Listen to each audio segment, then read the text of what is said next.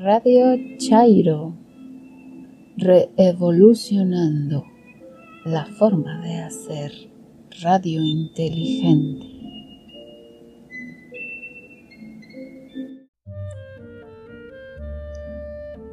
Lunes 30 de marzo de 2020. Amigos y escuchas del podcast de Radio Chairo, sean todos bienvenidos. Como siempre agradecemos sus comentarios, dudas, sugerencias e interacciones. En Twitter nos localizan en @radiochairo. Como siempre agradecemos semana a semana su compañía, y en esta ocasión, en estas semanas complejas en las cuales el confinamiento está haciendo estragos de muchos de nosotros, pues los invitamos a realizar una lectura, a ver alguna película, oír música. Para los que estamos acostumbrados al encierro, pues nos resulta un reto mayor, pero pues sí hay que utilizar el tiempo de manera eficiente y mantener la calma sobre todo. En esta ocasión, en la reseña literaria, Gabriela retoma la segunda parte de esta novela de Stephen King, Rita Hayworth y la redención de Shawshank. En la sección bebidas espirituosas,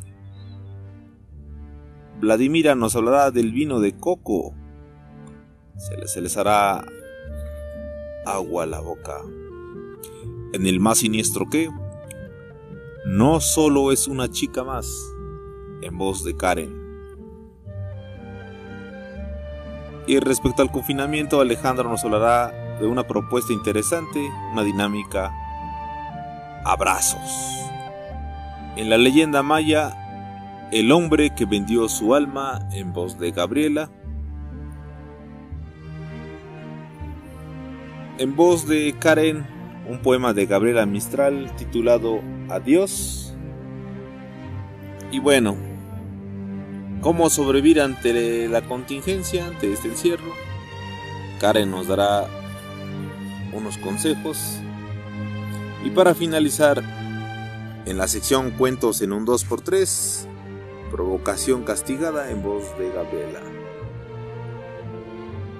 Y bueno, pues comenzamos.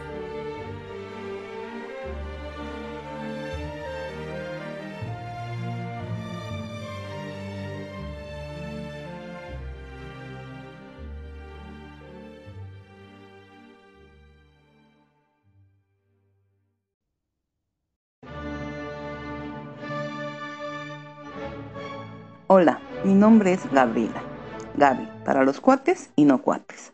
Mi Twitter es @Hypatian con Y inicial, H después de la T y M final.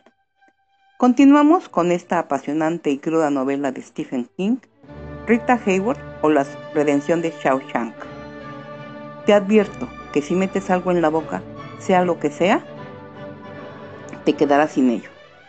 Ernie me contó que Vox miró a Andy como si estuviera loco. No, dijo Vox, hablándole muy despacio como si Andy fuera un niño tonto. No me has entendido bien. Si haces algo parecido, te hundiré esta navaja en el oído hasta la empuñadura. ¿Entiendes? Entendí perfectamente lo que dijiste antes, pero creo que tú no me has entendido a mí. Morderé cualquier cosa que me metas en la boca. Puedes meterme esa navaja en los sesos, claro. Pero has de saber que una lesión cerebral súbita hace que la víctima orine, defeque y muerda con todas sus fuerzas, y todo simultáneamente.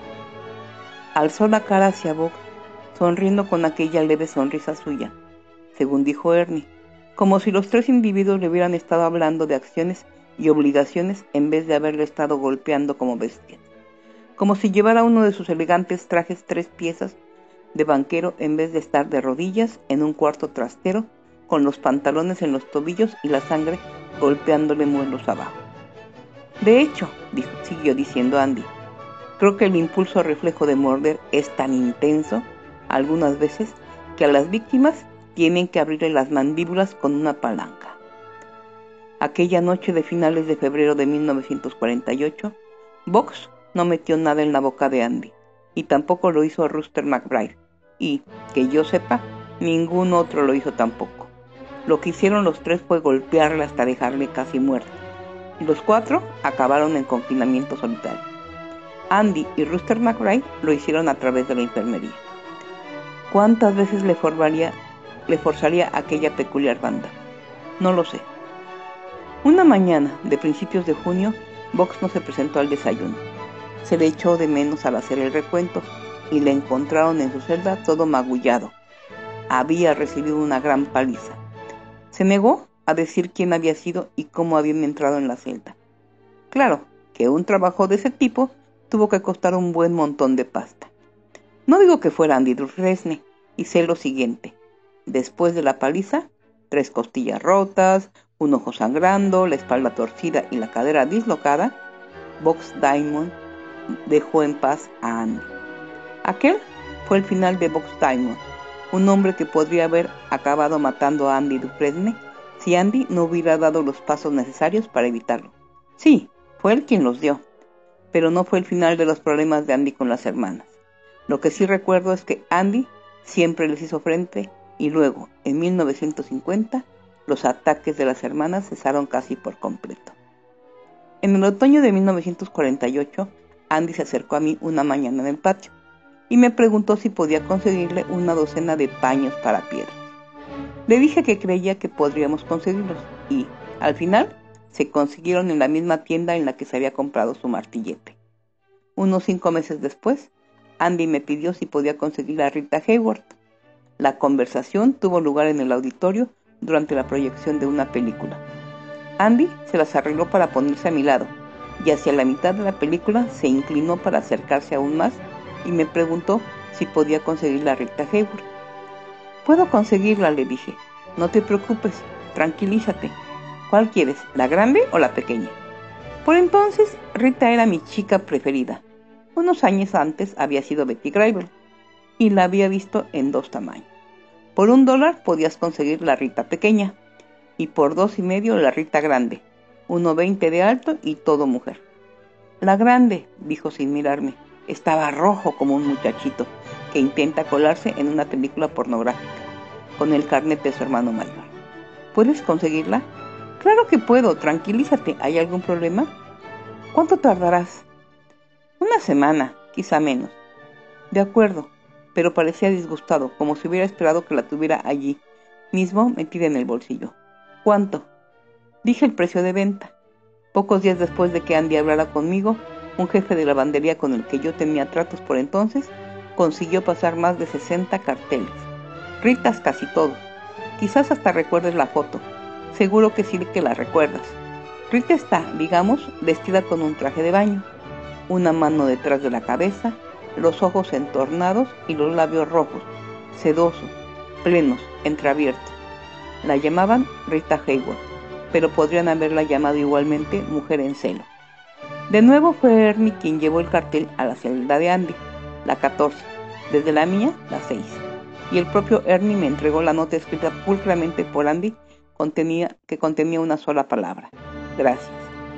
Explicaré ahora lo que ocurrió a mediados de mayo de 1950 y que acabó definitivamente con los 3 años de escaramuzas de Andy con las hermanas. Fue también el incidente que le sacaría de la lavandería y le llevaría a la biblioteca, donde desempeñaría su trabajo hasta que dejó nuestra pequeña y feliz familia a principios de este año. Andy y yo éramos bastante amigos por entonces. El tipo me fascinaba. Recordando el episodio del cartel, veo que hay algo que no he contado y que debiera hacerlo. 5 semanas después de haber colgado en su celda el cartel de Rita, Ernie me pasó entre los barrotes de la celda una cajita blanca. «De parte de Dufresne», me dijo en voz baja y sin alterar su ritmo con la escoba. «Gracias, Ernie», le dije, pasándole medio paquete de camel. «¿Qué diablo será esto?», me preguntaba mientras alzaba la tapa de la cajita. En el interior había mucho algodón blanco y debajo. Estuve mucho rato mirándolo. Me quedé inmóvil unos 5 minutos, como si no me atreviera a tocarlas. Tal era su belleza. Hay una lamentable escasez de objetos bellos en el mundo y lo más lamentable de todo es que la mayoría de las personas no parecen darse cuenta siquiera de ello. En la cajita había dos trozos de cuarzo, los dos delicadamente pulimentados. Habían sido cincelados con formas caprichosas. Tenían destellos de pirita de hierro que parecían vetas de oro. De no haber sido tan pesadas, habrían servido perfectamente como un par de gemelos. Eran tan similares que parecían formar un conjunto. ¿Cuánto trabajo habrá sido preciso para crear aquellas dos piezas? Horas y horas. Después de apagadas las luces, estaba seguro. Primero, darles forma y luego el pulido y el acabado casi interminables con aquellos paños especiales. Al contemplarlas, sentí esa calidez que sienten hombres y mujeres cuando contemplan algo bello, algo que ha sido elaborado y realizado. Eso es lo que nos diferencia de los animales, creo yo. Y sentí también algo más, un sentimiento de pavor ante la tenacidad grandiosa de aquel hombre. Pero me faltaba mucho para saber hasta qué extremos podía llegar la tenacidad de Andy Dufresne. En mayo de 1950, las autoridades decidieron que había que emplear el terrado del taller de placas de matrículas. Querían hacerlo antes de que el calor fuera excesivo allá arriba y pidieron voluntarios para la tarea, que, según los planes, tendría que realizarse en una semana. Se ofrecieron voluntarios más de 70 hombres, porque era un trabajo al aire libre y mayo es un mes estupendo para trabajar al aire libre. Sacaron 9 o 10 nombres de un sombrero, y precisamente 2 de ellos eran el de Andy y el mío. Durante toda la semana siguiente saldríamos al patio después del desayuno con 2 guardianes al frente del grupo y otros 2 detrás, más todos los guardias de las torres vigilándonos continuamente con los gemelos por si acaso. 4 de nosotros portábamos una gran escalera extensible en aquellas marchas matinales y la apoyábamos contra aquel lado del edificio bajo y plano. Luego empezábamos a carrear cubos de brea caliente hasta el terrado. Había 6 guardias en aquel programa, elegidos todos por su antigüedad. Uno de aquellos guardias era Byron Hadley, un hombre alto, torpe de andares, el pelo raro y rojizo.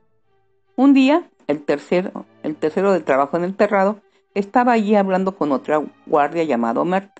Hadley tenía noticias sorprendentemente buenas y, claro, se lamentaba por ello. Ese era su estilo. Era una persona desagradable que jamás tenía una palabra de ánimo para nadie. Una persona convencida de que todo el mundo estaba en contra de él. El mundo le había robado los mejores años de su vida y se sentiría muy feliz si podía robarle el resto. Así que allí estaba sentado, charlando con Mert, y hablaba lo suficientemente alto para que le oyéramos todos.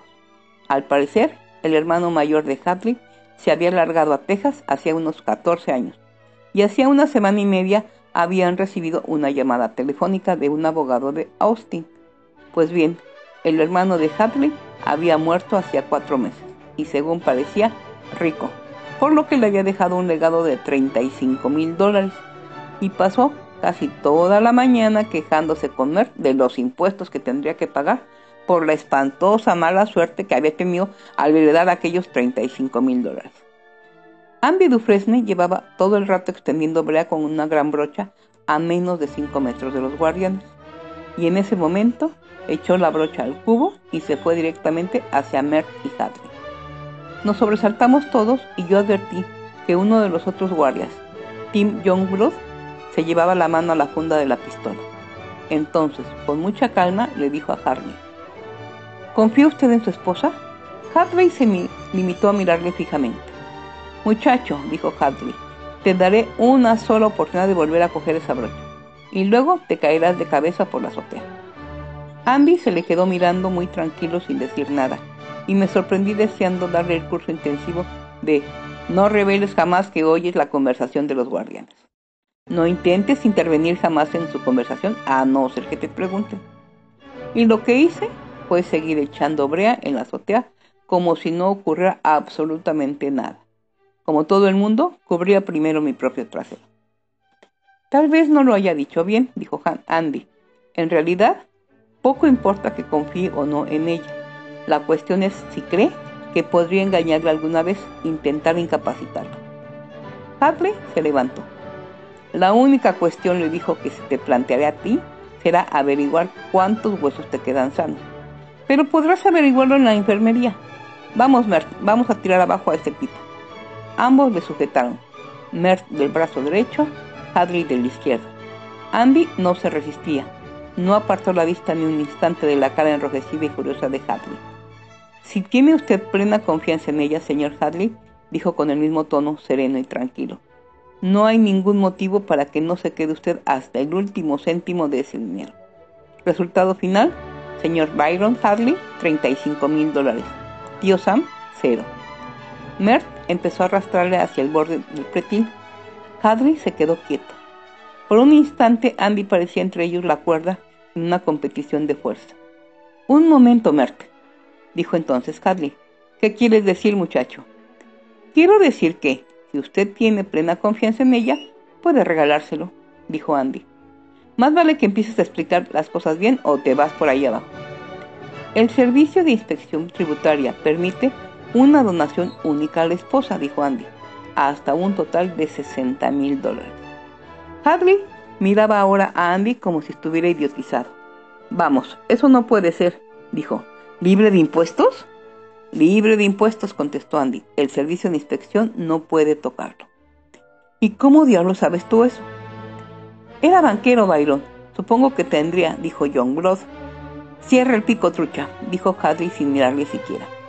Tim John Groth se puso colorado y se cayó. Algunos guardias le llamaban trucha porque tenía los labios muy gruesos y los ojos saltones. Hadley seguía mirando a Andy. «¿Eres el banquero listo que asesinó a su esposa? ¿Y por qué iba yo a hacer caso a un banquero listo como tú? Podría acabar partiendo piedras codo con codo contigo. Eso te gustaría mucho, ¿verdad?». Andy dijo con toda calma: «Los que cumplen condena por evasión de impuestos van a una prisión federal, no a Shawshank. Pero usted no irá a la cárcel. La donación libre de impuestos al esposo es un truco perfectamente legal. Yo he hecho docenas, mejor dicho cientos. Está especialmente pensado para personas que traspasan pequeños negocios o para casos concretos como el de usted». «Creo que estás mintiendo», dijo Hadley, aunque era evidente que le creía, se le veía en la cara. «No, no miento, pero no tiene usted por qué fiarse de mi palabra. Contrate un abogado». «Esos picapleitos, ladrones, hijopulpas», gritó Hadley, fuera de sí. Andy se encogió de hombros. «Pues vaya al servicio de inspección tributaria. Le dirán lo mismo gratuitamente.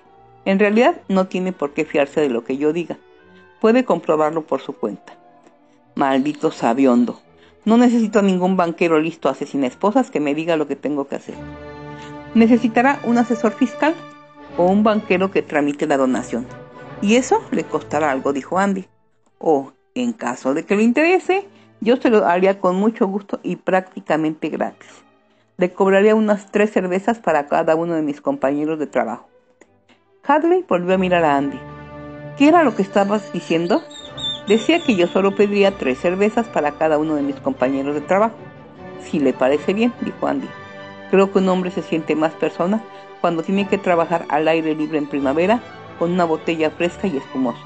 Es solo una opinión más. Sería agradable y estoy seguro de que se ganaría la gratitud de todos». «Podría darlos a todos un par de cervezas si quisiera», dijo Hadley. «Resulta agradable tomar una cerveza mientras está trabajando». El muy imbécil intentaba mostrarse generoso incluso. «Le daré incluso un consejo que en el servicio de inspección no se molestarían en proporcionarle», dijo Andy. Miraba a Hadley fijamente, sin un pestañeo. «Haga una donación a su esposa si está seguro. Si cree que puede haber la más mínima posibilidad de que le traicione, buscaríamos alguna otra forma». «¿Traicionarme?», preguntó Hadley con aspereza. «¿Traicionarme a mí? Mire, señor banquero competente, no se atrevería ni a tirar un pedo sin mi permiso, aunque se hubiera tomado un quintal de laxantes». «Le anotaré los impresos que necesita», dijo.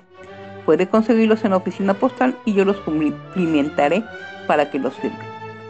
Aquello parecía algo muy importante y Hadley hinchó el pecho. Luego nos barrió con una mirada furiosa y vociferó: «¿Qué es lo que están viendo ustedes, desgraciados? A mover el culo, venga, maldita sea». Y se volvió a Andy. «Tú, ven aquí conmigo, sabiendo, y escúchame bien. Si me estás engañando, acabarás buscando tu propia cabeza antes de que se termine la semana». Sí, comprendo», dijo Andy suavemente, y lo comprendía así.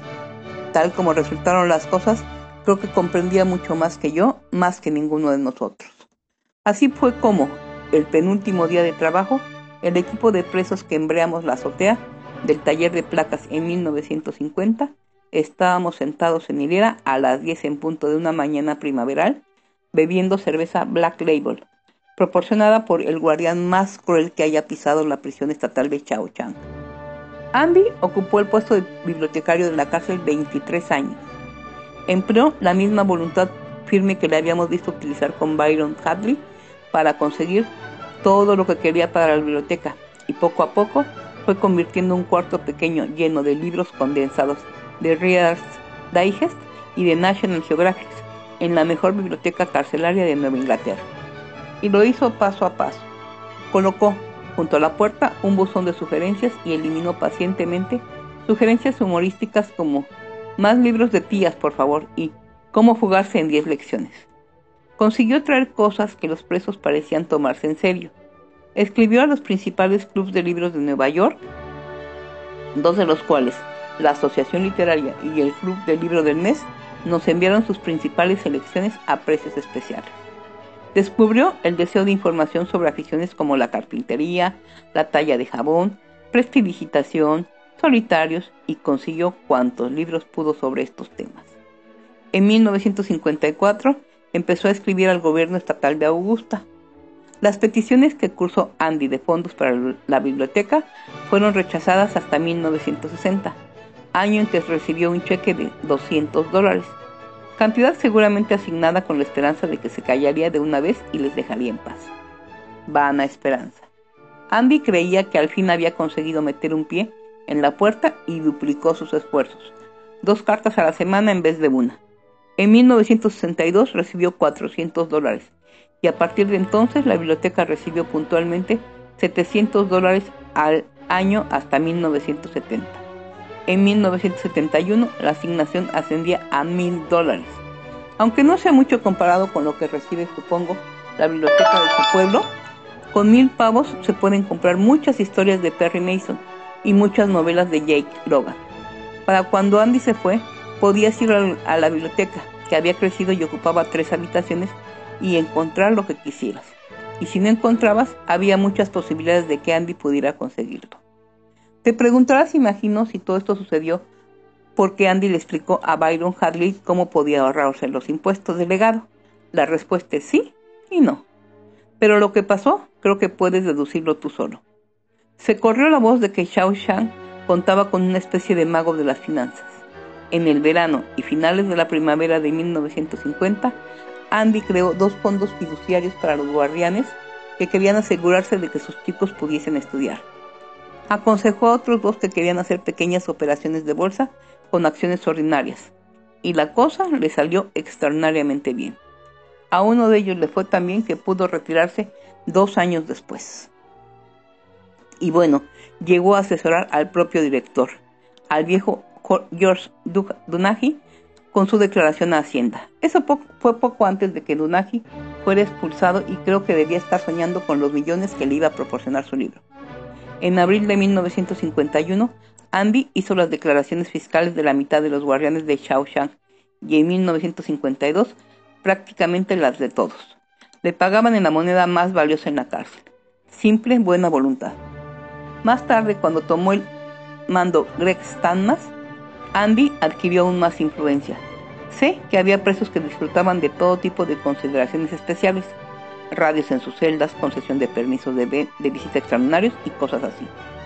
Y que fuera de la cárcel había gente que pagaba para que gozaran de tales privilegios. Los presos llamaban ángeles a esas personas. Entonces los servicios de Andy eran necesarios. Le sacaron de la lavandería y le instalaron en la biblioteca. Pero bien visto, de la lavandería no le sacaron nunca. En realidad, sencillamente le pusieron a lavar, en vez de sábanas sucias, dinero sucio. Lo invertía en acciones, en bonos, en fondos municipales libres de impuestos, llámale como quieras. En cierta ocasión, unos 10 años después de aquel famoso día del terrado del taller, me dijo que sabía muy bien lo que estaba haciendo y que tenía relativamente tranquila la conciencia. ¿Fraude fiscal habría con él o sin él? Además, Red, me dijo con aquella semisonrisa suya, lo que hago aquí no es muy diferente de lo que hacía afuera. Pero las pastillas, dije, no quiero meterme en tus cosas, pero a mí la verdad me repugna. Barbitúricos, estimulantes, calmantes, nembutales y toda esa porquería. Yo esas cosas no quiero tomarlas, ni siquiera las he probado. No, dijo Andy, tampoco a mí me gustan las pastillas. Nunca tomo, pero apenas consumo cigarrillos o alcohol. Yo no fomento lo de las pastillas, ni las traigo a la cárcel ni las vendo dentro.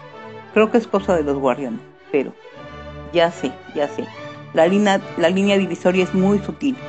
Mira, Red, hay personas que se niegan en redondo a ensuciarse. A eso se le llama santidad. Pero las palomas se te posan en el hombro y al final te cagan la camisa. El otro extremo es meterse hasta el cuello en la mierda y comerciar con todo lo que dé dinero. Armas de fuego, navajas, heroína, lo que sea. ¿Nunca te ha propuesto un trato de este tipo un preso? Seguro que sí, convino Andy. Pero no lo aceptas porque los individuos como nosotros, Red, sabemos que existe una tercera posibilidad. Una alternativa a mantenerte puro o pringarte. Y esa alternativa es la que eligen todos los seres adultos del mundo. Procurar atravesar el lodazal sin enfangarte. Entre dos males, eliges el menor y procuras mantener tus buenas intenciones. Mantenerte puro ante ti mismo. Y supongo que sabes que lo has logrado cuando puedes dormir bien de noche y por los sueños que tienes. Buenas intenciones, dije y sonreí. Sobre buenas intenciones, Andy, puede uno acabar en el infierno de cabeza si se sigue ese camino. No lo creas, dijo poniéndose sombrío. El infierno está aquí mismo en el Shank. Venden pastillas y yo les digo lo que tienen que hacer con el dinero. Pero tengo también la biblioteca y conozco a más de 2 docenas de tipos que han usado los libros aquí dentro para conseguir aprobar los exámenes de bachillerato. Tal vez cuando salgan puedan evitar la ciénaga. Cuando necesitamos una segunda sala en 1957, la conseguí. Querían tenerme contento. Trabajo barato. El trato es ese. Y tienes tus habitaciones privadas. Claro, lo que a mí me gusta. Durante todo aquel periodo, Andy siguió sin compañero de celda. Vivía solo y le gustaba. Y como él mismo decía, ellos querían tenerle contento. Trabajaba barato. George Dunahy desapareció de escena entre un tumulto de titulares de periódicos que proclamaban escándalo y haciendo su agosto. Le sucedió Stanman y los 6 años siguientes, más o menos, Shawshank fue una especie de infierno viviente. Todo el tiempo que duró el reinado de Stanman, estuvieron llenas las camas de la enfermería y las celdas del ala de incomunicado. Cierto día de 1958, me miré en un espejito que tenía en la celda para afeitarme, y vi que desde que él me contemplaba, un hombre de 40 años. Allá por 1938, había ingresado en Shawshank un chico pelirrojo, un chaval casi enloquecido de remordimiento, pensando en el suicidio.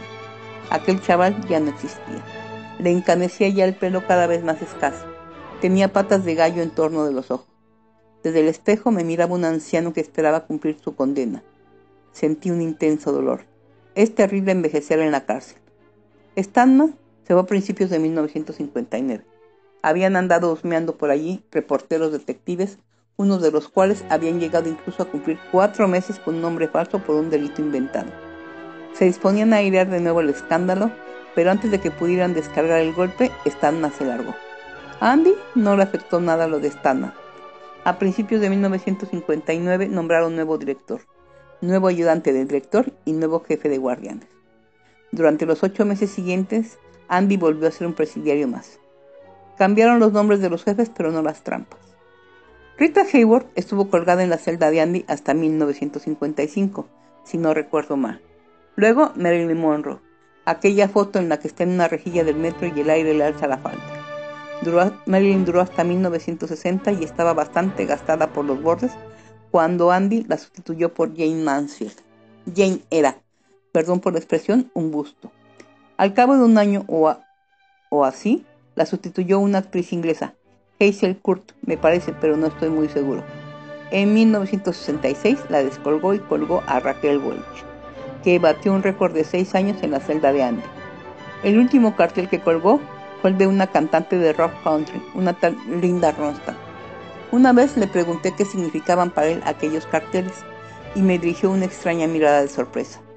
Bueno, supongo que lo mismo que para la mayoría de los presos, me dijo. Libertad. Contemplando a esas mujeres hermosas sientes casi como, no del todo, sino casi, como si pudieras dar un paso al frente, atravesar la foto y encontrarte a su lado. Ser libre. Supongo que Raquel Welch era la que más me gustaba. No era solo por ella, era también aquella playa. Parecía una playa mexicana, un lugar tranquilo en el que un hombre pudiera oírse pensar. ¿Nunca has sentido eso con una foto, Red? ¿Que casi podías entrar en ella? Le dije que yo en realidad nunca me lo había planteado así. Algún día quizá comprendas lo que quiero decir, me dijo, y estaba en lo cierto. Años después comprendí exactamente lo que quería decir. A finales de marzo o principios de abril de 1963 le ocurrió una cosa terrible. Ya dije que él poseía algo que los demás prisioneros, incluido yo, al parecer carecemos. Llamémosle sentido de la ecuanimidad, o paz interior, o si quieres, fe inquebrantable y constante en que algún día concluirá la larga pesadilla. Llámesele como se le llame a eso, lo cierto es que Andy Dufresne parecía dominar siempre la situación. En él no había ni asomo de esa desesperanza sombría que parece apoderarse al cabo de un tiempo de casi todos los condenados a muchos años de cárcel. Nunca podías ver en él ni una sombra siquiera de desesperanza, hasta aquel invierno del 63. Había un director nuevo, entonces, un tal Samuel Norton. Nunca le dio sonreír, nunca que yo sepa, nadie. Llevaba siempre un distintivo de los baptistas adventistas de Elliot. La principal innovación que aportó como cabeza de una familia feliz como la nuestra fue procurar que todos los presos que ingresaban en la cárcel tuvieran un Nuevo Testamento. Tenía en su mesa una plaquita, letras doradas incrustadas en madera de teca con estas palabras: Jesús, mi Salvador. En la pared, un pañito bordado por su esposa decía: el juicio llegará y sin tardanza. Aquel tipo era el más hipócrita y asqueroso que he visto en un puesto importante. Los fraudes de que hablé antes siguieron florecientes y Sam Norton les añadió algunos toques y métodos personales. Estableció el programa dentro-fuera. Había presos que trabajaban fuera cortando madera prensada, que arreglaban puentes y carreteras, había presos que construían almacenes de patatas. Norton lo denominó programa dentro y fuera y le invitaron a explicar el plan en casi todos los clubs de rotarios de Nueva Inglaterra, sobre todo después de que salió retratado en Newsweek. Los presos le llamaban aquello la Brigada de Caminos, aunque que yo sepa, no invitaron a ninguno a exponer sus opiniones. Así que Sam Norton, el de los testamentos y el distintivo religioso, recibió, bajo cuerda, muchos sobres bien abultados de empresas privadas que contrataban los servicios de los presos en los 16 años que fue director de Shawshank. Y cuando recibía uno de estos sobres, podía sobrepujar la contrata, no pujar en absoluto o alegar que todos los presos que hacían el trabajo de aquel programa estaban trabajando en otro sitio. Andy Dufresne era la mano derecha de Norton en todo esto, su socio mudo. Norton sabía que podía presionar a Andy con la biblioteca, lo sabía y lo hacía. Andy me contó que uno de los aforismos preferidos de Norton era: una mano lava la otra. Así que Andy le aconsejaba y le hacía sugerencias útiles. No estoy seguro de que él organizara aquel programa de trabajo de Norton, pero sí lo estoy de que procesaba el dinero para aquel hipócrita hijo de puta. Daba buenos consejos, hacía sugerencias útiles, el dinero entraba a raudales y el muy hijo puta se lo quedaba. La biblioteca recibía una serie nueva de manuales de reparación de automóviles, la colección nueva de la enciclopedia Grolier, libros para preparar los exámenes académicos. Y estoy convencido de que pasó lo que pasó, porque Norton no quería perder a su mano derecha. Diré más, pasó porque tenía miedo a que lo que podría ocurrir si Andy alguna vez salía libre de la prisión estatal de Shawshank, a lo que podría decir Andy contra él. Tommy Williams ingresó en nuestra feliz familia en noviembre de 1962. Era ladrón profesional, estaba casado y su esposa creía que mejorarían las cosas para Tommy, su hijo de 3 años, y para ella si conseguía el título de bachiller. Le convenció y Tommy empezó a visitar la biblioteca con regularidad. Para Andy aquello era ya una vieja rutina. Procuró que Tommy dispusiera del material necesario para repasar las asignaturas que había aprobado en el instituto, que no eran muchas, y hacer el examen. Procuró también que se apuntara a una serie de cursos por correspondencia de las asignaturas que le quedaban, por haberlas suspendido o por no haberse presentado. Tommy le preguntó un par de veces a Andy: ¿qué hace un tipo tan inteligente como tú en la cárcel? Pero Andy no era el indicado para decírselo.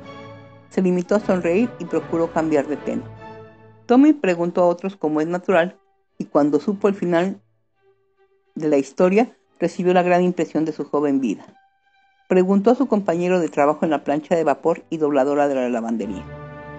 Fue un placer para él explicarle a Tommy los detalles del juicio por asesinato de Dufresne. Esto aliviaba la monotonía de tirar de las sábanas de la máquina y echarlas en el cesto. Estaba llegando ya a lo de cuando el jurado espera hasta después de comer para dar el veredicto, cuando sonó la alarma de la máquina y ésta se paró. Pero Tommy Williams estaba allí como pasmado, mirando boquiabierto a Charlie. —¿Cómo dijiste que se llamaba aquel entrenador de golf? —Quentin —contestó Charlie, sorprendido y confuso por entonces. Contaría más tarde que el chico estaba tan blanco como una bandera de tregua. —Creo que Glenn Quentin o algo muy parecido. —Glenn Quentin. —¡Oh, Dios mío! —dijo Tommy Williams, y eso fue todo lo que pudo decir antes de que Homer Jessup, el menos pacífico de los hombres, le atizara con la porra detrás de la oreja. Todo eso ocurrió a principios de febrero de 1963. Cuando Tommy Williams volvió a su celda, preguntó a otros 6 o 7 presos con condenas largas y todos le contaron más o menos la misma historia. Lo sé porque yo fui uno de ellos, pero cuando le pregunté por qué quería saberlo, se negó a decírmelo. Luego, un día se fue a la biblioteca y proporcionó a Andy un buen surtido de información.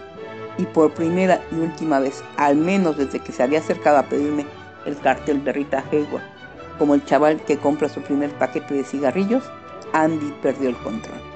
Pero esta vez lo perdió por completo. Le vi aquel mismo día, más tarde. Parecía el individuo que ha llegado al final de una pista y que se da un gran golpe entre los ojos. Le temblaban las manos y cuando le dirigí la palabra, no me contestó.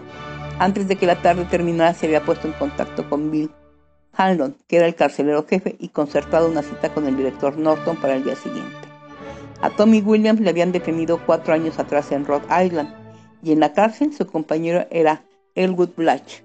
A Blatch le habían detenido por robo a mano armada y allanamiento, y en su día le habían sentenciado a una pena de 6 a 12 años.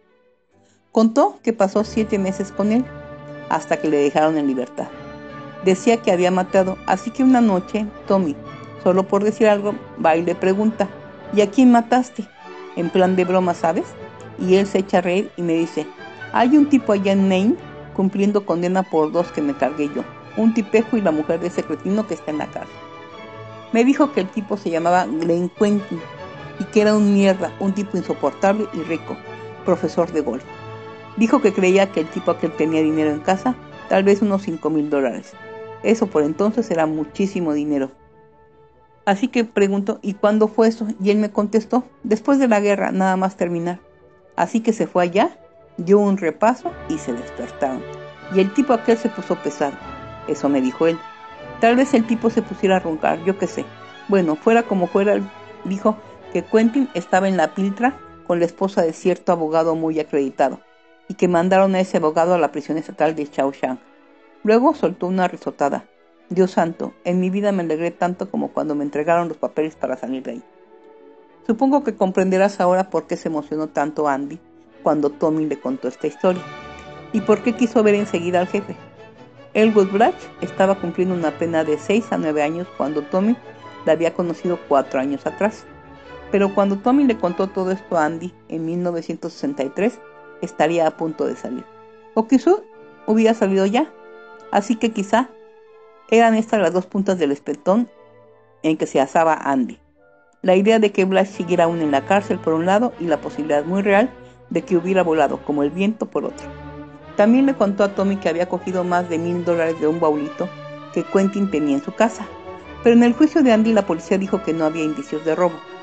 Yo tengo algunas ideas al respecto. Primero, si coges el dinero y el tipo al que pertenecía ese dinero está muerto, ¿cómo puede saberse que se robó algo a no ser que alguna otra persona pueda decir, en primer lugar, que existía lo robado? Segundo, ¿quién podría decir que Blatch no mintió concretamente en lo del dinero? Tal vez no quisiera admitir que había matado a 2 personas por nada. Tercero, tal vez hubiera indicios de robo y la policía los pasara por alto, o que los ocultaran deliberadamente para no estropearle el caso al fiscal del distrito. El tipo iba a presentarse a las elecciones para un cargo público, como recordarás, y necesitaba una buena condena que le diese prestigio. Un caso sin resolver de homicidio y de robo con allanamiento no le habría beneficiado gran cosa, desde luego. Pero de las 3 posibilidades me quedo con la segunda. He conocido a algunos tipos como Elwood Blatch en el tiempo que llevo en Shawshank.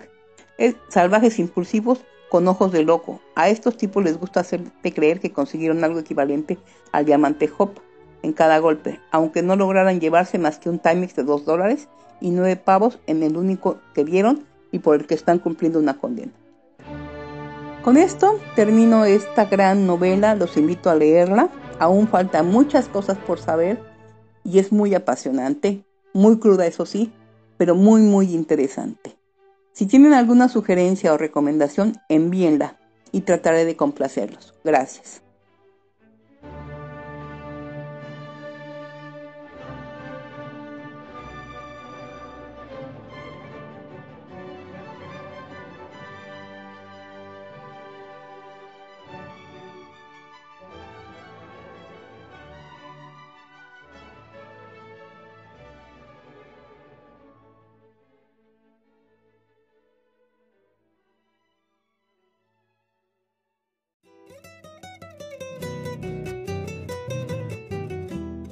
Excelente lunes 30 de marzo de 2020, escuchas del podcast de Radio Chairo. Soy Vladimira Palma, en Twitter me encuentran como @VladPalma. Continuamos con la segunda parte de la serie Bebidas Espirituosas y en esta ocasión les quiero platicar de un brebaje que ya no se elabora en México, pero dejó un conocimiento que cambió la historia de las bebidas en el país. El vino de coco. El vino de coco era el aguardiente que se obtenía de la destilación de líquido que se produce de las palmas, conocido como tuba. Este líquido se fermentaba y posteriormente se destilaba para obtener un brebaje de más de 40 volúmenes de alcohol.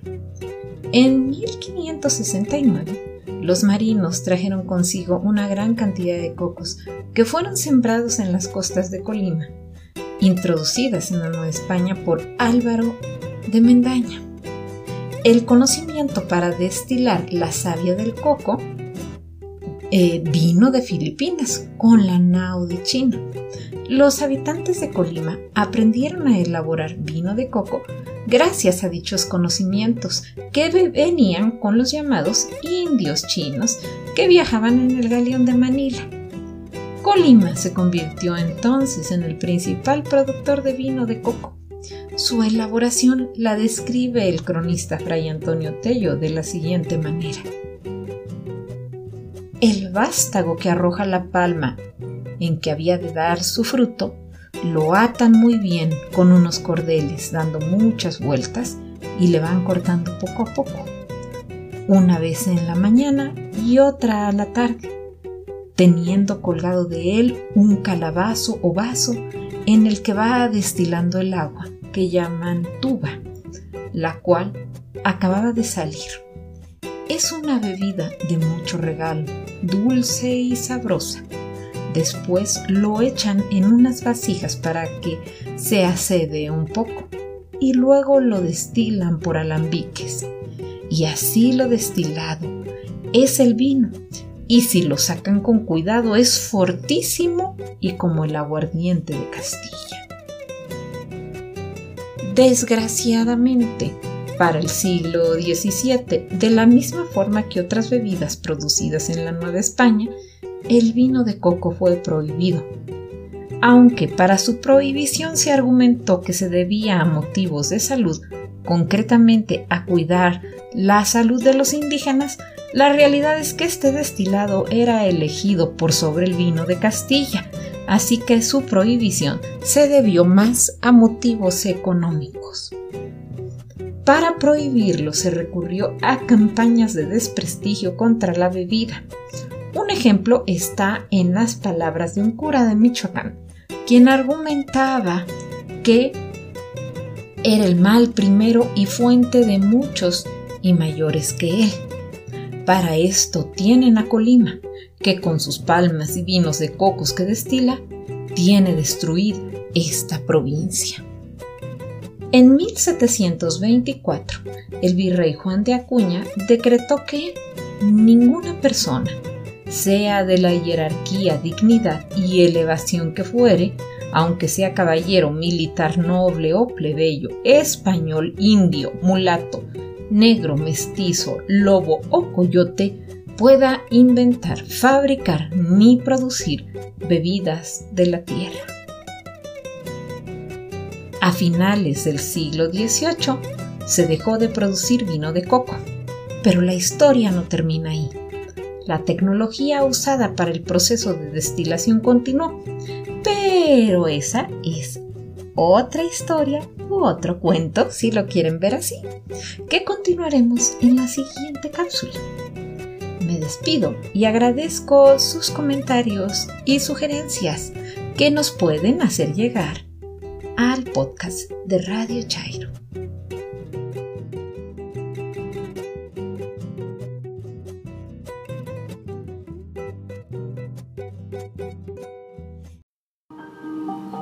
Buenos días, buenas tardes, buenas noches, escuchas de Radio Chairo. Mi nombre es Karen Rodríguez, me conocen como Katrina R en Twitter, @KarenKiowa. Les voy a contar una historia. ¿Será real? ¿Será ficción? Júzgala tú. No es solo una chica más. Este es un caso especial que contiene todo lo que se busca: amor, sexo, traición, fama, dinero, persecuciones, secuestros y, claro, muerte. Se trata de la historia de una joven cuyos padres la explotaron, no por su talento, sino por la oportunidad que les daría integrarla en un grupo ochentero de niñas que hacían playback. Fue entregada a los 15 años a su representante, quien era denominado un rey Midas, capaz de llevar a la fama a cualquiera que le diera la oportunidad. Y es que era muy cercano a los productores más poderosos, quienes buscaban carne fresca. Fue así como, a través de concursos, casting y demás artilugios, se hizo de varias jovencitas menores de edad, con una tapadera, su gloria. Estas jovencitas pasaron de estar en la cima a convertirse en esclavas sexuales. Se trataba de una organización de trata de blancas, donde el líder fingía llevarlas al estrellato y la líder las convencía de unirse. Eran separadas de su familia, eran violentadas sexual, física y económicamente. Fueron alejadas del contacto de todos sus conocidos, hasta que un día una de ellas valientemente escapó y llamó a la policía en un país donde no entendía el idioma.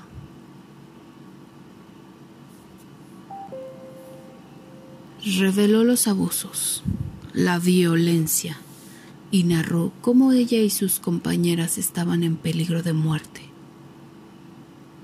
por hambre, enfermedades y daño físico. También narró cómo la lideresa de este prostíbulo había parido a una niña y, ni cumplidos los 2 meses, la asfixió, ya que a esta pequeña no la pudo abortar como lo había hecho antes con otros embarazos, o como habían sido obligadas mediante métodos medievales otras jóvenes. Hubo varios bebés que no pudieron ser abortados y quedaron a la deriva. Luego de investigaciones y detenciones, la lideresa se hizo pasar por víctima, urdió un plan sentimental y luego de embarazarse en la cárcel se le otorgó la extradición. Una vez en México logró su libertad, luego de pasar pocos años en la cárcel.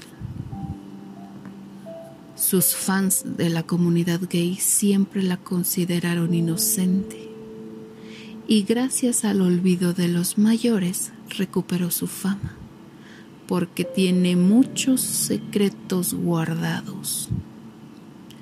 ¿Cuántos pedófilos están en la televisora?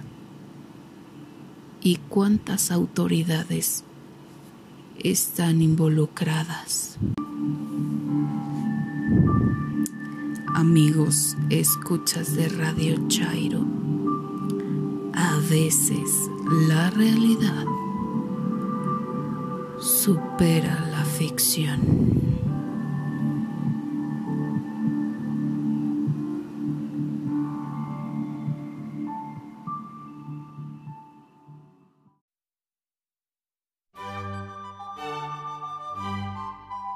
Buenos días, buenas tardes, buenas noches, amigos de Radio Chairo. Mi nombre es Alejandro Cardiel y pueden encontrarme en Twitter como @AlexCardielS. Despiértenme cuando pase la contingencia.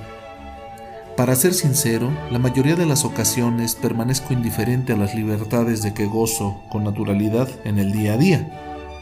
Salir a tomar café o cerveza con los amigos, ir al cine o algún museo, volver a caminar una y otra vez las calles, iglesias y templos de mi amada Ciudad de México, vivir y poder contar y cantar todos sus soles y todas sus lluvias, sus concheros, predicadores y los eternos manifestantes, su orden en el caos, su caos en el orden, sus fritangas, elotes, tacos, buñuelos y churros, sus gritos, blasfemias y groserías, sus rincones llenos de historias y anécdotas, sus librerías de viejo y de nuevo, sus cientos de conferencias, la ciudad universitaria con sus murales y su biblioteca central, sus teatros, sus conciertos, su gente, todo. Amo profundamente mi ciudad. Esta contingencia, si bien ha disminuido mucho la contaminación y ha vaciado sus calles, lo ha hecho de la peor manera. Extraño mi ciudad y su caos. Sin embargo, lo que más extraño es la cercanía con la gente que convivo todos los días. No tengo tanto problema con el encierro. Tengo muchos libros inconclusos, muchas películas por ver. Extraño los abrazos y poder abrazar a mi familia, a mis amigos, a mis cercanos. Detesto la distancia obligatoria. No tengo problemas con el encierro, tengo problemas con la falta de contacto con la otra edad. Despiértenme cuando pase la contingencia para poder abrazarles. Y si nos reunimos todos en el Zócalo cuando acabe la contingencia, así, para abrazarnos, para volver a reconocernos a nosotros mismos y reconocernos en nosotros. Vamos a abrazarnos de nuevo. Todas, todes y todos. Vamos a abarcar a todos los que, como yo, necesiten un abrazo. Vamos a abrazarnos, vamos a aceptarnos, abracémonos con afecto, agasajémonos en un abrazo comunitario y respetuoso. Recordemos nuestra alianza con los otros, nuestra alianza con lo humano. Nada humano me es ajeno, reza el clásico. Abracémonos con toda esa amabilidad que no hemos tenido o que no hemos podido demostrar en nuestro encierro forzado. Abracémonos celebrando la amistad, las viejas y nuevas amistades. Abracémonos celebrando las amistades que serán y las que hemos perdido. Abracémonos y lloremos por los amigos que no podemos ver, por los que se adelantaron en el camino, por los que están lejos. Abracémonos celebrando la amistad. Abracémonos con la anuencia y el beneplácito de la madurez calma y tranquila. Abracémonos con apego, con aprecio, para no olvidar que estamos vivos. Reconozcámonos apretándonos, tocándonos, sabiendo que somos reales, que existimos para nosotros y para los otros y las otras, Permanezcamos un momento abrazados, acurrucados en el arrumaco. Abracémonos de manera benevolente, abracémonos dándonos un beso, en la mejilla, en la frente, en los labios. Abracémonos con bondad, que al final es lo que nos hace humanos, la capacidad intrínseca que tenemos de ser bondadosos. Abracémonos con una caricia, viéndonos a los ojos, pues los ojos son el espejo del alma. Abracémonos ceremoniosos y fríos, ceremoniosos y cálidos, ceremoniosos y formales o informales, de bastón y corbata de moño, con genuflexiones y de beso en la mano. Abracémonos de frac y de bombín, de sombrero panamá o de abanico. Abracémonos, vamos a consentirnos, que nuestros abrazos se vuelvan convite, brindis, banquete y agasajo. Vamos a abrazarnos de manera cordial y respetuosa, con delicadeza y con dulzura. ¿Cuántas emociones hemos perdido en estos días sin abrazos? Me falta un abrazo educado, uno efusivo. Tengo deseos de sentirme roble con mi 1.90 de estatura. Quiero envolverte, quiero estrecharte. Vamos a abrazarnos por la fidelidad por venir, por la fidelidad del pasado y la fidelidad del aquí y el ahora. Hagamos una fiesta de abrazos, fiesta de risas, de llanto. Abracémonos con fineza y con galantería. Abracémonos por el puro gusto de hacerlo, por el puro gusto de sabernos, de experimentarnos. Abracémonos en hermandad, reconociendo nuestra propia humanidad. Abracémonos con lealtad, con mimo. Obsequiemos nuestros abrazos a quien los necesite. Darnos, entregarnos. Vamos a vaciarnos de vacío. Hagamos espacio a nuestra sensibilidad, a nuestra ternura, a nuestra tolerancia. El abrazo como virtud y signo distintivo de nuestra humanidad. Abracémonos con aceptación y armonía. Abracémonos con camaradería y con cariño. Despiértenme cuando pase la contingencia y pueda abrazarlos. Despiértenme cuando pase la contingencia y pueda verlos nuevamente a los ojos y tomar café o ir al cine. Despiértenme cuando pueda ver un zócalo rebosante de personas abrazándose y llorando de alegría. Despiértenme cuando podamos volver a tocarnos y podamos volver a sonreír. Vamos a abrazarnos cuando termine la contingencia. Vamos a abrazarnos cuando todo esto acabe. Vamos a abrazarnos cuando volvamos a las calles, cuando volvamos a nuestros teatros.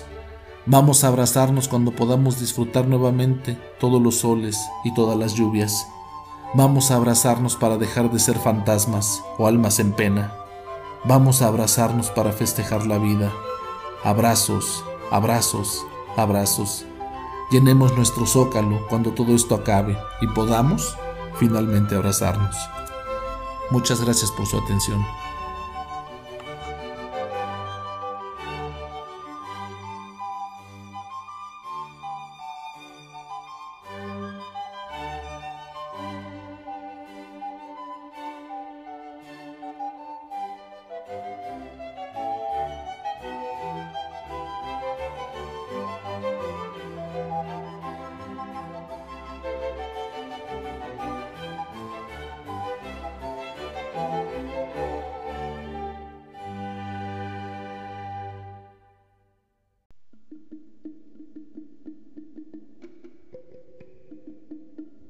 El hombre que vendió su alma. Hola, mi nombre es Gabriela. Gabe, para los cuates y no cuates. Seguimos con la narración de leyendas mayas. Espero les guste. Un hombre bueno, pero infeliz, decidió salir de apuros vendiendo su alma al diablo. Así que decidió invocar a Kisin. Y cuando lo tuvo delante, le dijo lo que quería. A Kisin le agradó la idea de llevarse el alma de un hombre bueno. A cambio de su alma, el hombre pidió 7 cosas, una para cada día. Para el primer día, quiso dinero y enseguida se vio con los bolsillos llenos de oro. Para el segundo día, quiso salud y la tuvo perfecta. Para el tercer día, quiso comida y comió hasta reventar. Para el cuarto día, quiso mujeres y lo rodearon las más hermosas. Para el quinto día, quiso poder y vivió como un cacique. Para el sexto, quiso viajar y en un abrir y cerrar de ojos, estuvo en 1000 lugares. Kisin le dijo entonces, ahora, ¿qué quieres? Piensa que es el último día Ahora solo quiero satisfacer un capricho. Dímelo y te lo concederé. Quiero que laves estos frijolitos negros que tengo hasta que se vuelvan blancos. Eso es fácil, dijo Kisin, y se puso a lavarlos. Pero como no se blanqueaban, pensó: este hombre me ha engañado y perdí un alma. Para que esto no me vuelva a suceder, de hoy en adelante habrá frijoles negros, blancos, amarillos y rojos.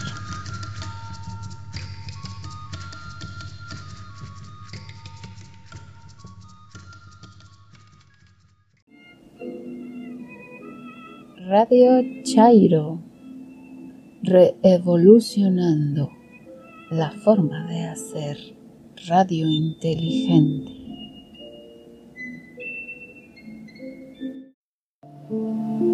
Adiós. En costa lejana y en mar de pasión dijimos adioses sin decir adiós. Y no fue verdad la alucinación, ni tú la creíste, ni la creo yo.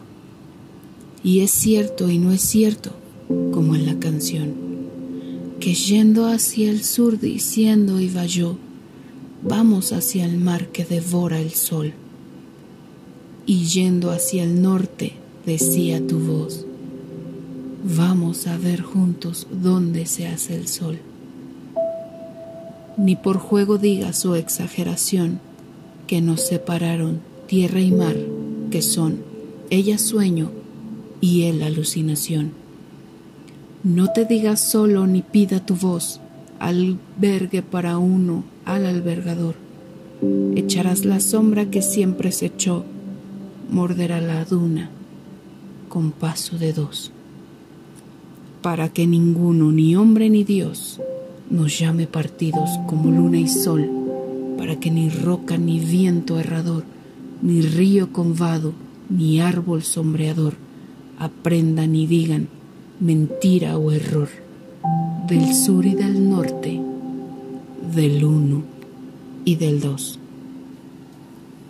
Gabriela Mistral.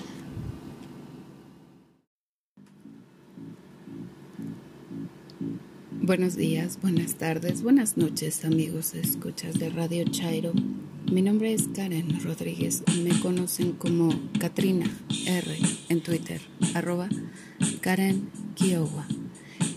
En esta ocasión les voy a dar una guía de supervivencia.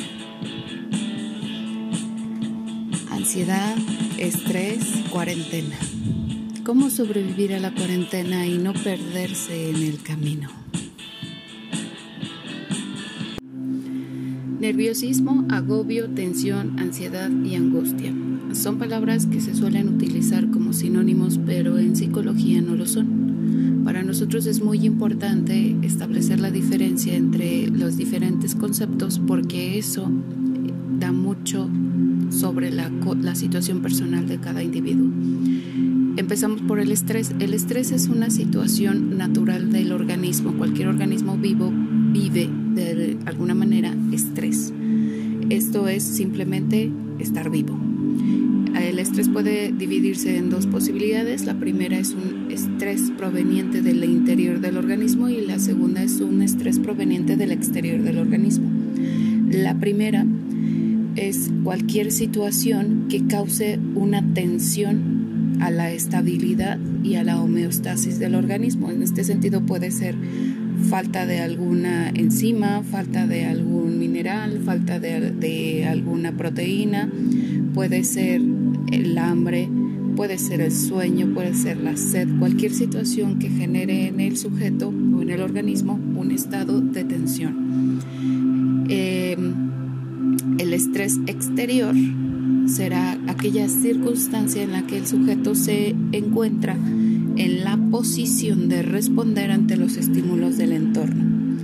El estrés causará un aumento de tensión que provocará un comportamiento en el sujeto, toda vez que estas circunstancias sean repetitivas, exigentes y que el organismo vivo le sea difícil responder a la situación en la que se está viviendo. Como una definición simple, Significa que en estrés vivimos todos solamente por levantarnos cada mañana. El estrés en sí mismo no causa patología, aunque nos hayan dicho que el trabajo es estresante, que la vida es estresante, que las ciudades estresantes, en realidad no causa una patología. El sujeto, el organismo se va adaptando cada vez a las exigencias de su entorno y responde de manera adaptativa a estas exigencias. Sin embargo, si existen otro tipo de exigencias que no son únicamente las de la existencia o la sobrevivencia, si estas exigencias además están solicitando una respuesta del organismo a la cual no tiene los medios para responder, y principalmente esta exigencia suele ser en el ámbito emocional, entonces cambiamos el estatus y ya no estamos hablando de estrés, estaríamos hablando de ansiedad. Cuando nosotros hablamos de la ansiedad, entonces estamos colocándonos en un territorio de las emociones, no solamente de las respuestas, sino de un estado en el que el sujeto puede estar permanentemente. La ansiedad básicamente tiene como principal función preparar defensivamente a una persona que se enfrenta a un ataque probable o cierto. Quien carece de ansiedad se encuentra mal preparado.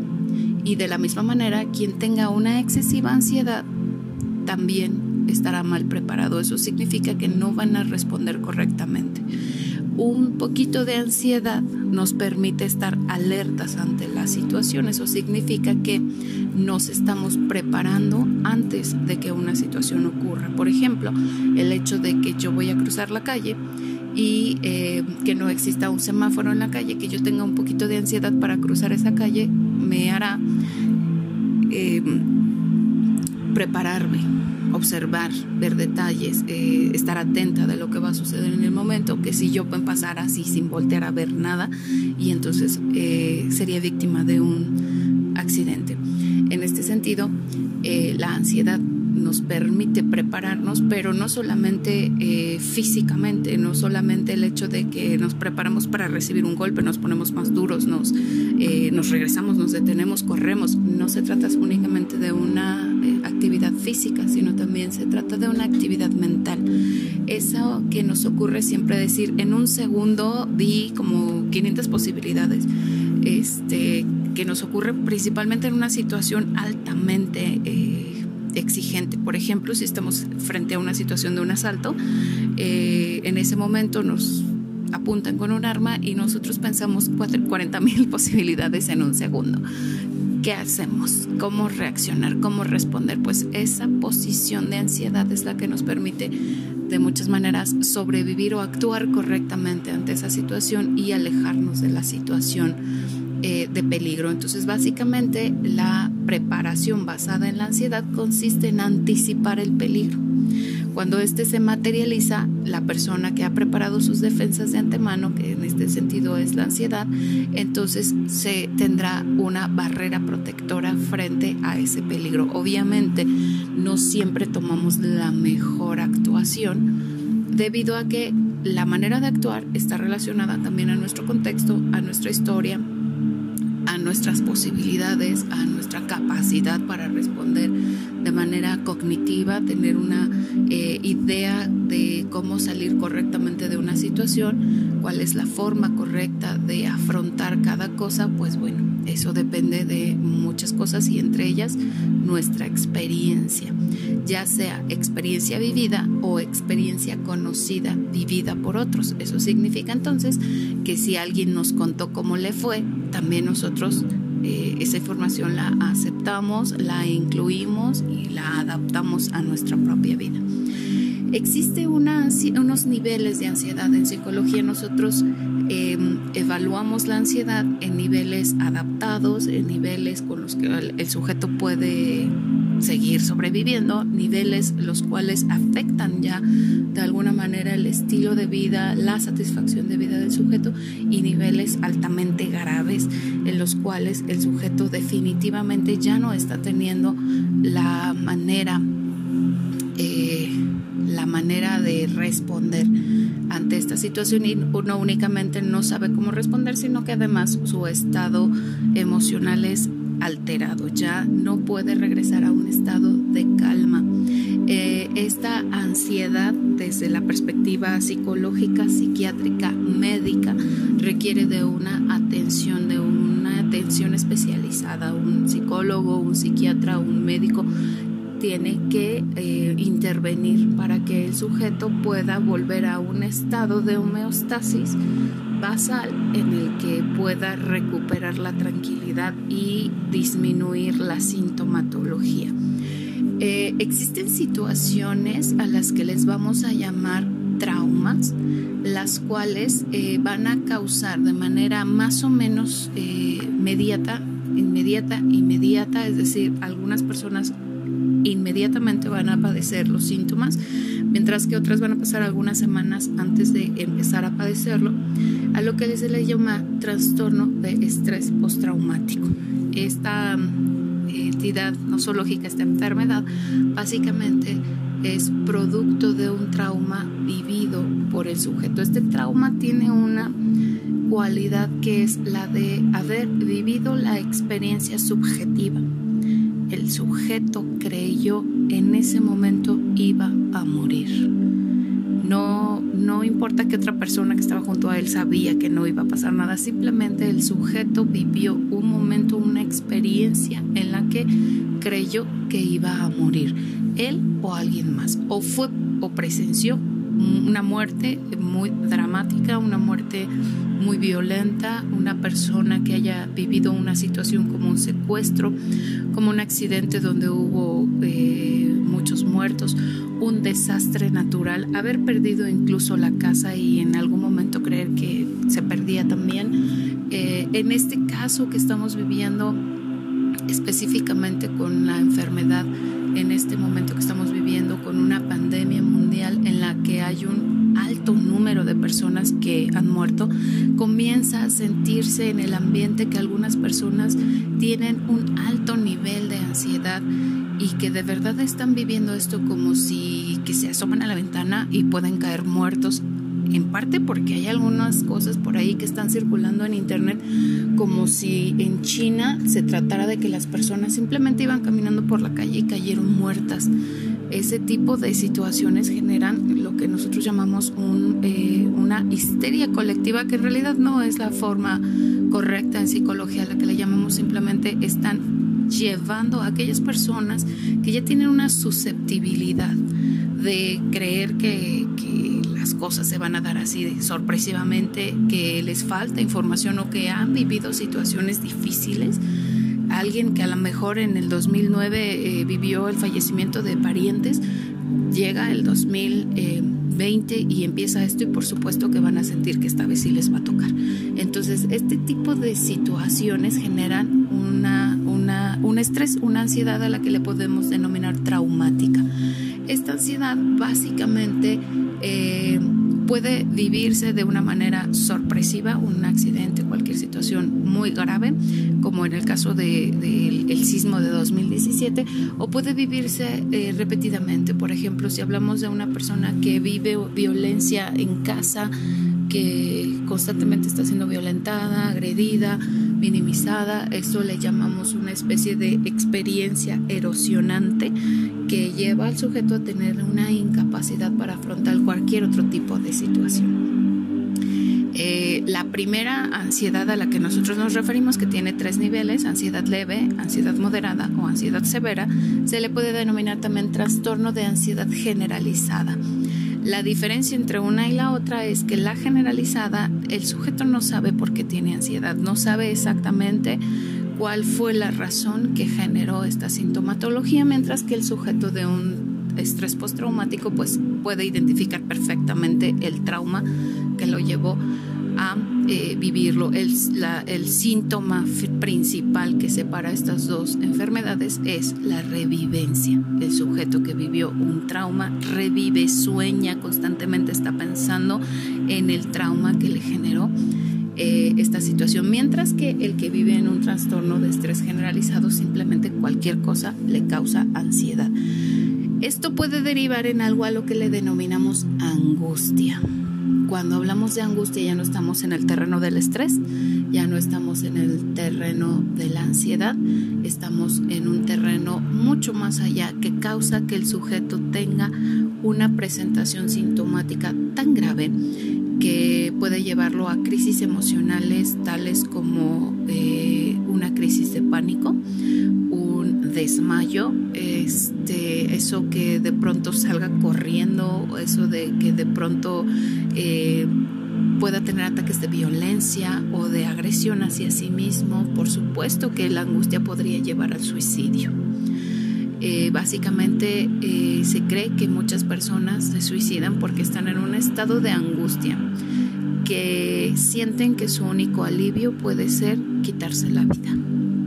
Entonces, el estado de angustia tampoco es que se muestre de manera muy clara con esos síntomas que observamos en las telenovelas, sino que las personas pueden estar en angustia y presentar ciertos síntomas que nosotros no tomamos como síntomas. Por ejemplo, escuchar que alguien de pronto dice que tiene un presentimiento de que algo malo va a pasar y de verdad nos muestra un estado de alta creencia de que algo malo va a pasar. Esa persona que despierta sintiendo o soñó que alguien se moría y tiene la necesidad de llamarle por teléfono porque no vaya a ser que sea cierto. Una persona que escucha de que hubo un accidente y de pronto anda llamando a todo el mundo para ver si no estuvo involucrado en el accidente. Este tipo de situaciones que a veces nos parecen así como de personas exageradas, en realidad de lo que está demostrando es un alto nivel de angustia.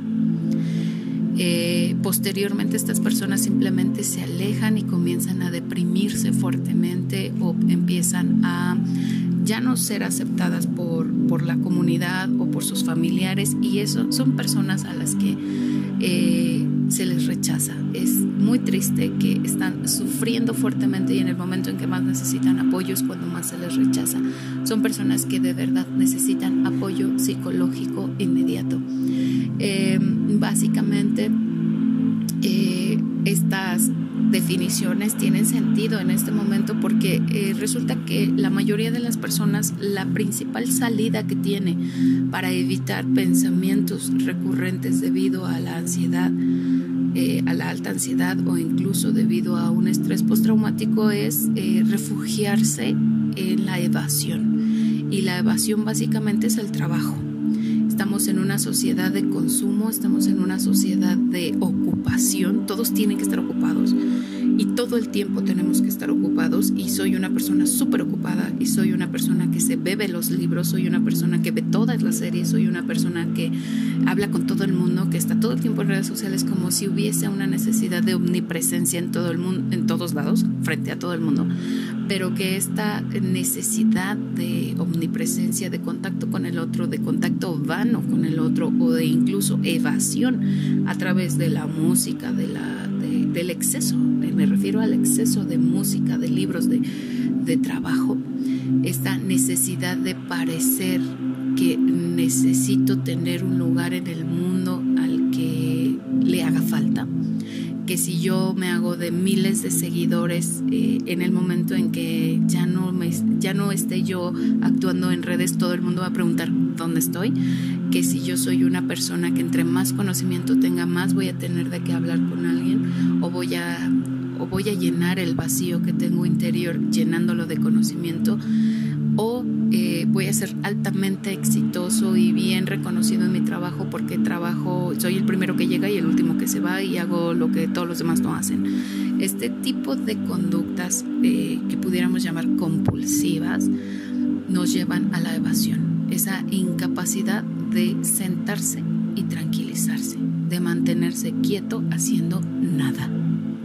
Este tipo de personas obviamente son las que se les dificulta muchísimo hacer meditación, no porque hacer meditación sea algo magnífico, sino porque hacer meditación es la capacidad de detener el pensamiento, de enfocar el pensamiento en nada, de nada, que a veces es guiado por una imagen, pero que es no estar pensando en qué voy a hacer al rato, qué va a ser del futuro, qué estoy haciendo, qué tiempo estoy perdiendo. En este sentido, pues obviamente una cuarentena para estas personas que están evadiendo sus síntomas de ansiedad, pues se les convertirá en un infierno. Aquellas personas que sean incapaces de estar consigo mismo, de hablar de las cosas importantes con sus seres queridos, de silenciar el mundo, dice Mafalda, que me quiero bajar, detener el mundo. Somos capaces de detener el mundo, pues resulta que es muy difícil, resulta que a muchas personas les va a costar muchísimo, van a empezar a presentar un alto síntoma de ansiedad. Pues básicamente sería importante que nos evaluemos a nosotros mismos. No necesitamos ir a una consulta psicológica.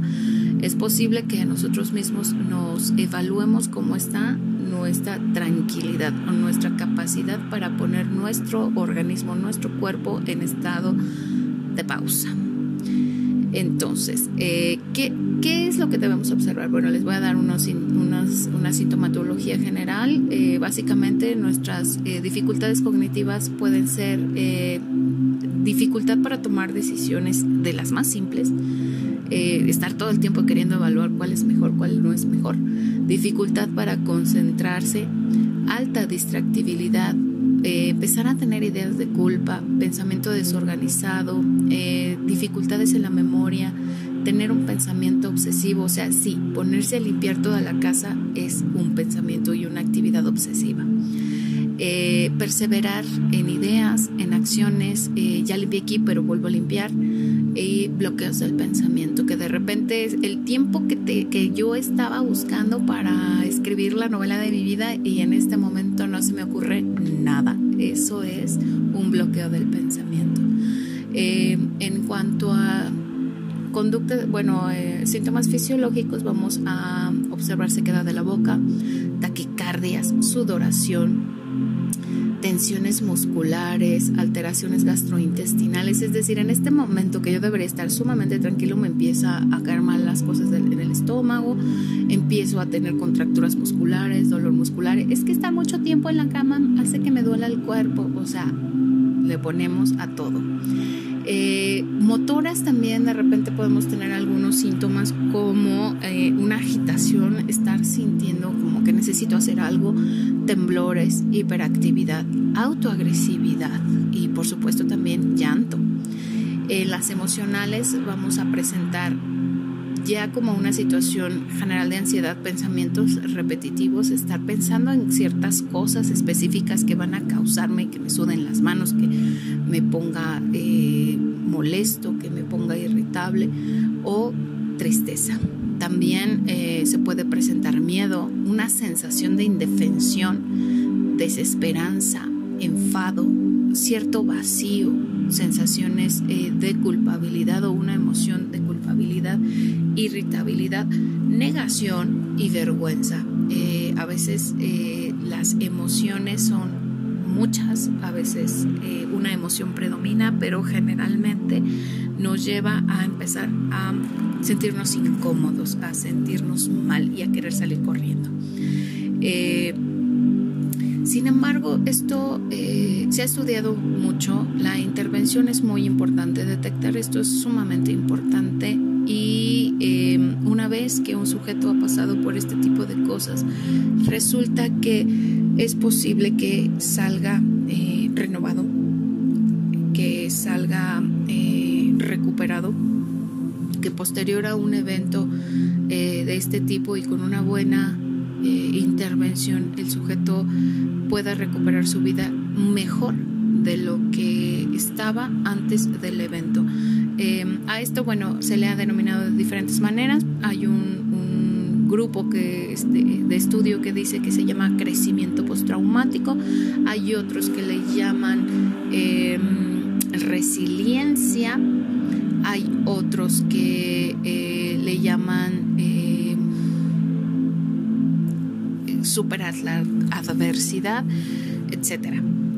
Básicamente sí nos convierte en mejores personas, pero siempre y cuando tengamos una serie de características que nos van a permitir hacerlo. Si toda la vida he sido una persona que no puede confrontar las situaciones emocionales, que me cuesta mucho trabajo enfrentar las situaciones emocionales, que no tengo herramientas para eso, pues va a ser difícil que yo llegue a una situación de superar el trauma, y esto me puede llevar todavía a lugares más horribles. Pero sí soy una persona que aprende de la experiencia, que logra encontrarle el lado positivo a las cosas, que resignifica las experiencias, que les da otro significado a las experiencias, que no se aleja de sus seres queridos, no los aleja y al contrario fortalece sus relaciones sociales, pues entonces podremos tener este crecimiento. Si no, pues mucha terapia.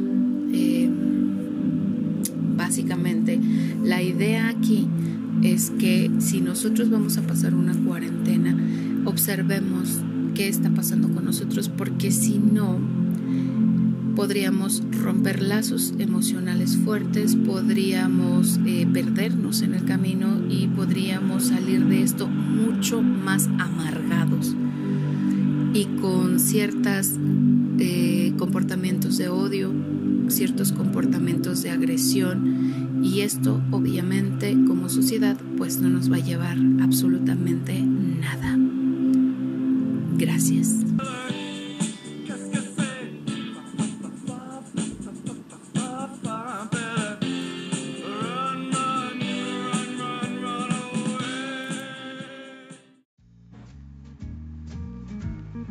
Hola, mi nombre es Gabriela, Gaby para los cuates y no cuates. Seguimos con la sección Cuentos en un 2x3, espero les agrade y nos envíen sus comentarios y sugerencias. Provocación castigada. Amer el Calviube Mosjalay cuenta que Noé pasó junto a un león echado y le asestó un puntapié. Al golpearlo se hizo daño y no pudo dormir en toda la noche. «Dios mío», exclamó, «tu perro me ha lastimado». Dios le envió esta revelación. Dios reprueba la injusticia, y tú fuiste el que empezó.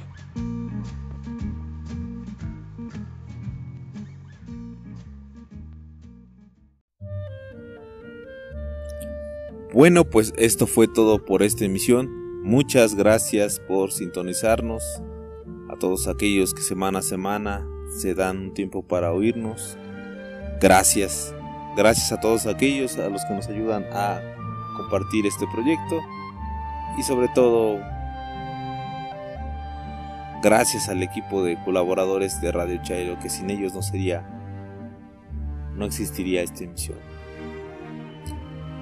Les mando un fuerte abrazo.